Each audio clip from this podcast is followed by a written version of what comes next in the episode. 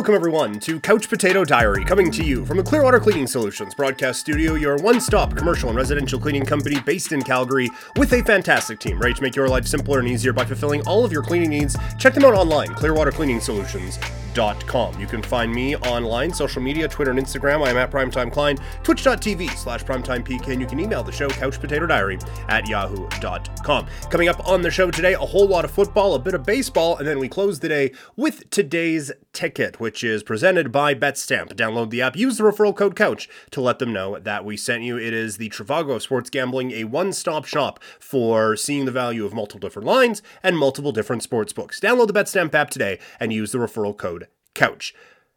Should be fun. Thank you all so much for tuning in today. Hi, I'm Kim Carson, And I'm Peter Klein, and this is We Had No Idea, a podcast about world events that you know about, but might have fallen asleep for during history class. or social studies, however you learn history in high school. Each week, we'll do a deep dive into important topics throughout history. So whether you already know everything or feel like you need a top up on some history, we'll be here for you. Listen to us each week wherever you get your podcasts. Woo!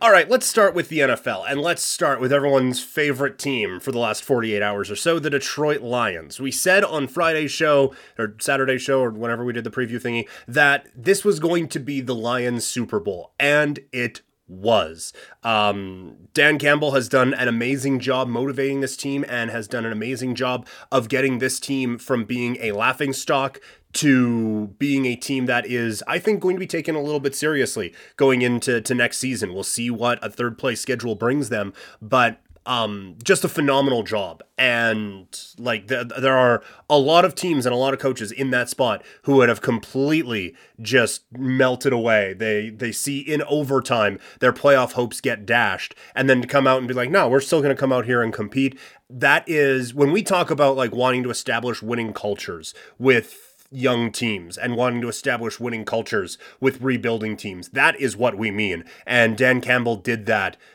in just remarkable, remarkable fashion. And now they're a team that I think is going to take a step next year. Like the the step that everyone thought they were going to take this year to being a playoff team. I mean, look, they almost did it. Um, but that that step I think is going to be taken next year. We've seen it. Like the Chicago Bears, they get the number one overall pick. We'll talk draft a little bit later on um, this week, not on this episode. Um, but for the the Bears, like they're going to be maybe improved, but not take a huge step. Who knows what's going to be going on with the Packers? And the Minnesota Vikings seem kind of like a house of cards. So this division could be right there for the Lions taking next year. They have a good draft pick. I think it's going to be very interesting to see what the Lions do this up. Excuse me, this upcoming offseason. That's a really bad loss for the Packers, though. Like you, you had a chance against that Lions team, like we just said, uh, coached up to high holy hell for sure. But that was not a Lions team that um you should be losing to if you want to be a playoff team. Like I I, I love that Lions squad, like we just said, but I feel like if the Packers would have got out to an early lead, that would have been kind of an easy team to just kind of squish. Like that motivation of, yeah, let's keep him out. It's tough to battle back if it's like 17 3 going to halftime, right? Like at that point, they're kind of just, it's cold, it's miserable, it's shitty outside. Let's just get this game over with and get to the offseason. Um, that it's it's a bad loss for the Packers. I didn't want them in the playoffs anyway we already have one team on the NFC side who I'm not thrilled with, that being the the Jacksonville Jaguars. So, uh, or sorry, not Jacksonville, uh, the, the New York Giants. So I'm, I'm actually quite excited to see what Jacksonville does in the playoffs. Um, it, it would have been more fun if we had Lions and Seahawks. We only get the one with the Seahawks in there. The, the Packers did not deserve to be in the playoffs anyway. Um, Aaron Rodgers knows exactly what he is doing with all of this.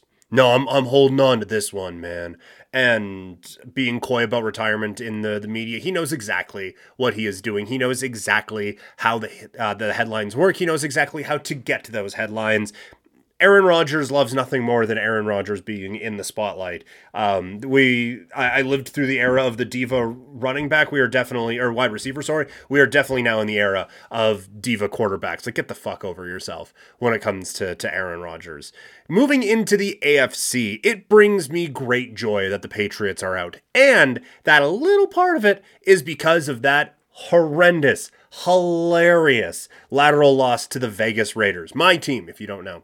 Um, because if they win that game, they're they're in the playoffs, right? Like they just need one extra win and they're in. Um, so that that that is just amazing. Again, that Patriots team was not a playoff team, and we're gonna have to change how we view what is a playoff team and what isn't. And this year was a weird one anyway. But that New England Patriots team, I don't think deserved to be rewarded with a playoff spot for just how kind of lackluster that entire roster was. The Bills came out and got the job done. They had obviously an extremely tumultuous week, and now kind of turned themselves into one of the sentimental favorites going into the postseason because now they got to play wild card weekend. That didn't look like it was going to be a reality for most of the season. Um, they're going to have to come out there and get the job done. I think they probably do some pretty bad things to Miami, and then we'll see how the, the rest of the playoffs go. It's fun that the Dolphins do get in, but this team is a shell of the team that we were excited about before, right? Like, th- this is not the team that we were super stoked about um, at the midway point of the season. Tua banged up. Waddle and Hill seem to be limited in this game. Um, they they beat the Jets nine to six. Like instead of hey, this is a high powered, high flying offense, it was this team might not do a whole lot. Um, and that'll. I mean, look, we're, we're, I, I don't want to to start kind of the um, the eulogy on the the Dolphin season before it's even over. But this is gonna another team very interesting offseason. Do they stick with Tua? Is Tua even ready to go? It's three concussions in the span of a few weeks. Like that's again, not a doctor. I have a bit of experience in this particular area. That's not great. That's really, really bad for you, actually. So hopefully he is able to to just get himself healthy. Moving to some teams who didn't make it. Um the Tennessee Titans have a lot of work to do.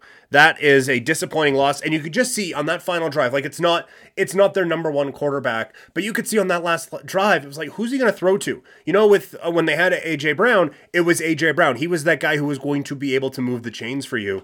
It, it just no one was. I mean, there were guys kind of getting open. You had a, a young quarterback who didn't really know what he was looking at, but for the Titans, there wasn't that dude who was like, yeah, you know what? We're going to go out there and make a play. I'm going to go out there and win this game for this team. I think the Titans have some problems, um, and they, I think, have to address quite a bit of them in this upcoming offseason. But that that AJ Brown trade is looking like a disaster right now. It's one thing when Steph- the, the Stefon Diggs trade happens, right? And it's, hey, you know what? Traded this veteran guy, bit more expensive though. We're going to get the rookie in here. He's going to be Justin Jefferson, and he's going to turn into one of the best uh, wide receivers in the league. And this is going to go down as one of the better um, win-win trades in the history of the National Football League. That's it's fine when that works out, but when it doesn't, you kind of just look cheap and dumb, and that's where the Titans are right now. Um, eventually the wheels are going to fall off of Derrick Henry. And when that time comes, the wheels are going to fall completely off of this organization. They got a great coach and they got a really good running back for now. Moving to the teams that fired coaches. What more was Lovie Smith supposed to do? We all knew this was probably going to be the outcome. Even at the beginning of the season, it kind of felt like Lovie Smith was being hired to be fired. And there is a grander discussion about why this keeps happening with African American quarterbacks or uh, sorry coaches. Um, that's uh, again um, uh, another discussion for another day. But it, it's certainly noteworthy that the Texans have done this back to back times with African American quarterbacks or coaches. Jeez, and it's very clear clear that the roster construction there was just no way. Like quite frankly, um, I was joking about it with my my buddy John um, when we were watching the watching the games over the weekend the Texans finished as the second worst team in the NFL. I would suggest that's overachieving. Um, th- this team won like two to three more games than I thought they would this season. He actually got more out of this roster than we thought they would. And look, maybe he got more out of this roster than the co- the front office wanted, and maybe he doesn't get fired if he has them lose this game. I doubt that severely. Um, Lovie Smith did not deserve this, and the, the Houston Texans don't deserve anything good coming out of it. Like, it's just it's just it's lose. You know what it is? Like we've talked about it before.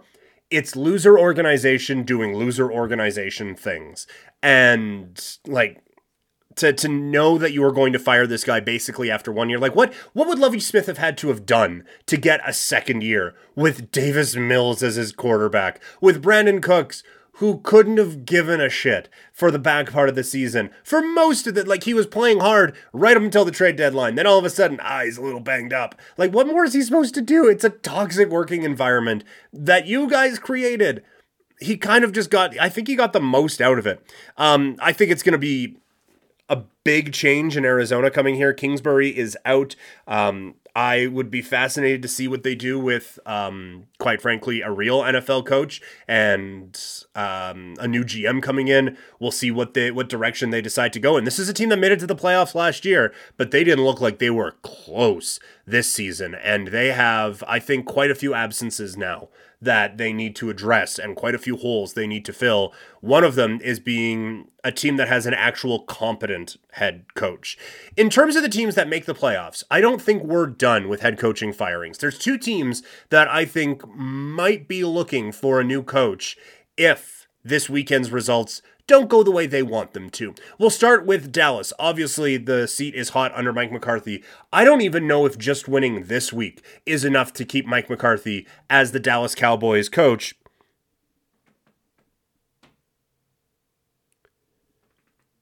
Um, with Sean Payton being potentially available, right? Like that that has been um, a, a job and a team and a coach that have been all tied together for the last year now and I I think anything short of like the NFC title game probably gets Mike McCarthy fired. And you know what? Probably should. You have the clock mismanagement a year ago um, in the postseason.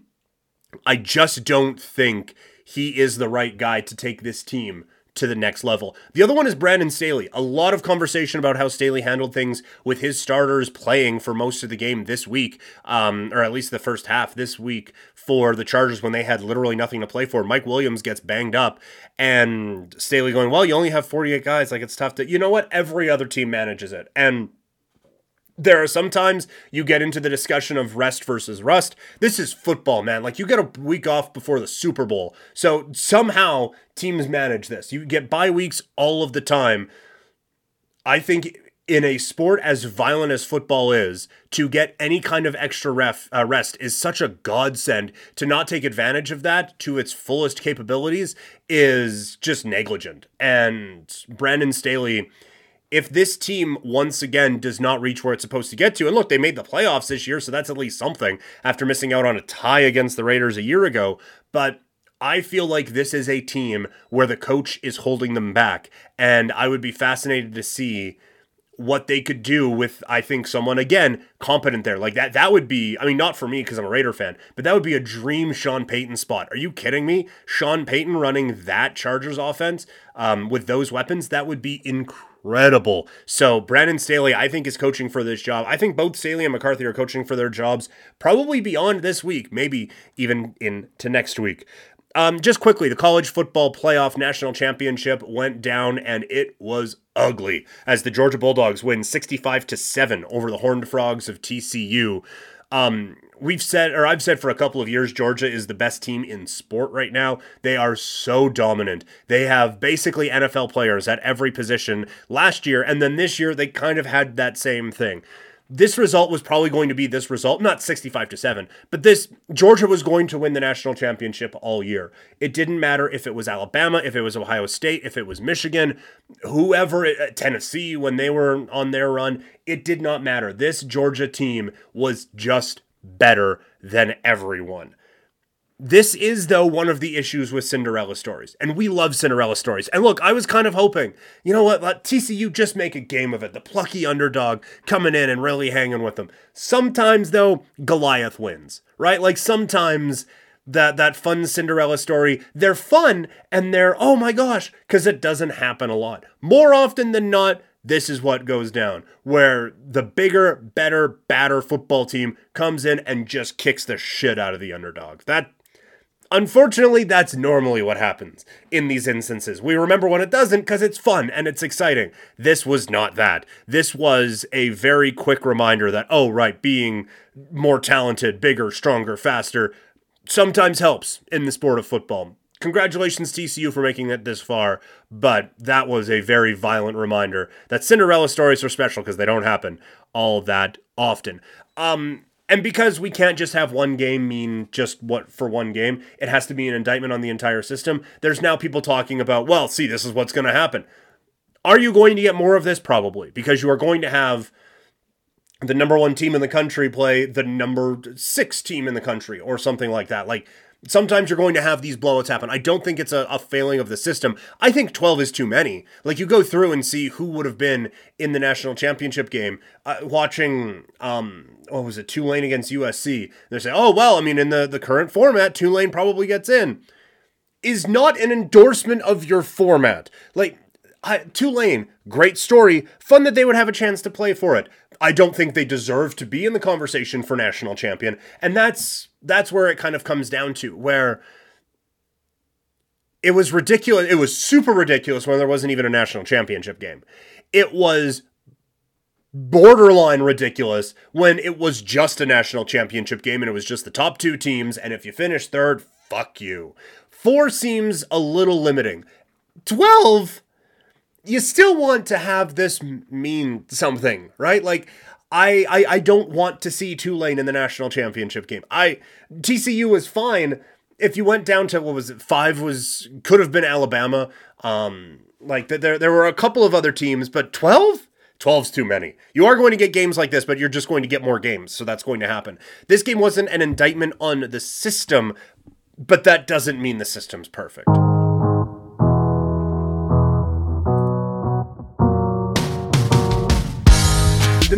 You on Couch Potato Diary is provided by Wasted Talent. You can find them on Instagram at Wasted Talent with X's where the A's would be. All right, couple quick baseball notes. The Minnesota Twins end the Carlos Correa saga as they sign him to a six year, $200 million contract. Uh, for those who have not been keeping track, Correa was on the verge of signing with the San Francisco Giants. They scheduled a press conference to announce the signing and then were a little bit queasy about his physical. So in comes uh, Mr. Cohen and the New York Mets, swiping Correa away from the Bay Area and bringing him to Queens to play with the high price man. Oh, what's that? We're worried about his physical too? Oh, okay, well, they'll probably get fade. Now, the Minnesota Twins are bringing him to the Twin Cities of St. Paul and Minneapolis. This is the weirdest free agency anything I can remember in any sport ever. I we've had players tied to teams before. We've never had players full on agree to contracts and then two be like, ah, this physical is a little bit scary. Ah, sure, we'll give him six years and a or two hundred million dollars. If there is ever a sign for the owners to go in and tell the players, hey, the system's working. It's the twins, the small market twins, giving $200 million to a guy who the Giants and Mets were a little bit iffy about giving their money to. Like, the, the owners are going to hold this up for forever that this is a, a, thing that happened on their watch and in this CBA, and that's why we can't be uh, altering the CBA. Players don't need any more. The Twins are spending money, for goodness sake. This is hilarious. And I don't even know if it works out. I don't even know how it works out. I kind of just assumed the Twins were going to be bad again for a little bit. And now they've gone on and signed Carlos Correa. So now are they the toast of the Central? I don't think the Central's all that strong. You have to assume Cleveland's going to get back there because of all the pitching they have. The White Sox are too talented not to be in the mix. There's two teams off the top of my head I would assume are ahead of the Twins. I still think the Tigers bounce back. The Royals will be better but I, I just I don't there isn't even baseball analysis to go with this. Carlos Correa is a fine player and when healthy helps winning baseball teams win baseball teams or win baseball games, sorry. Is he healthy? Are the Twins a winning baseball team? I have no idea that this whole situation is just so hilarious. Moving to the Toronto Blue Jays, they add another lefty bat, signing Brandon Belt to a one year deal worth just under $10 million. A perfect signing, in my opinion. Um, someone who is very good, def- uh, pretty good defensively at first base. Uh, he's okay defensively at first base. Um, he can spell Vladimir Guerrero Jr. if Vladdy's going to DH. You now have a left uh, left-handed bat that you can platoon into the outfield in various situations. Um, the the Blue Jays clearly wanted to add more left handed bats to their lineup this year, and they have been successful now in doing so. And Brett Belt is someone who I think gives the lineup a bit of flexibility and is at least can be um, over the last few years, maybe not as much, but has been in the past a bit more of a consistent option that the Blue Jays were kind of looking for. I don't think he rides the highs as much, and I don't think he rides the lows as much. I think he is going to be a bit more of that consistent presence in the lineup when he is eventually in the lineup. Um, so I think tr- this gives Toronto lineup flexibility, which we know they love greatly. Can't wait for the baseball season to get back. But I was playing some baseball video games yesterday because I was just I'm ready for baseball to come back. It kind of feels like spring here in Calgary. Uh, we're in the positives for for temperatures. Some snow is kind of melting, and that's when it's like, okay, it's baseball season. Let's get this thing going. So happy the Blue Jays were able to make some news today. All right, that is going to do it for that portion of the show. Now it is time to maybe make some money, at least take a look at it as we get ready for today's ticket presented by BetStamp next. The studio sponsor for Couch Potato Diary is Clearwater Cleaning Solutions. They are your one stop commercial and residential cleaning company based out of Calgary. They have a fantastic team ready to make your life simpler and easier by fulfilling all your cleaning needs. All right, it is time for today's ticket presented by BetStamp. Use the referral code COUCH when you download the app to let them know that we sent you.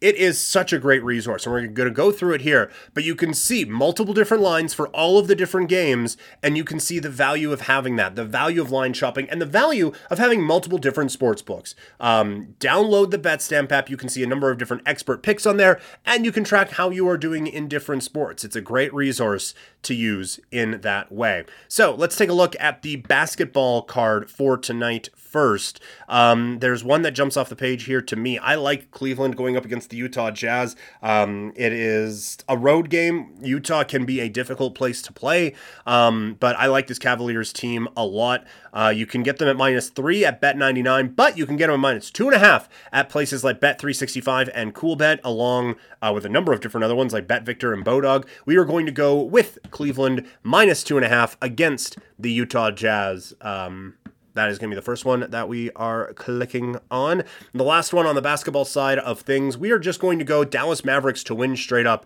against the LA Clippers. There's uh, the number is as high as minus 129 at BetVictor. The best one you can get, uh, according to the BetStamp app, is from Bet365. So we will click on that one with the Dallas Mavericks. Moving into the world of the National Hockey League, it is a busy Tuesday night in the NHL.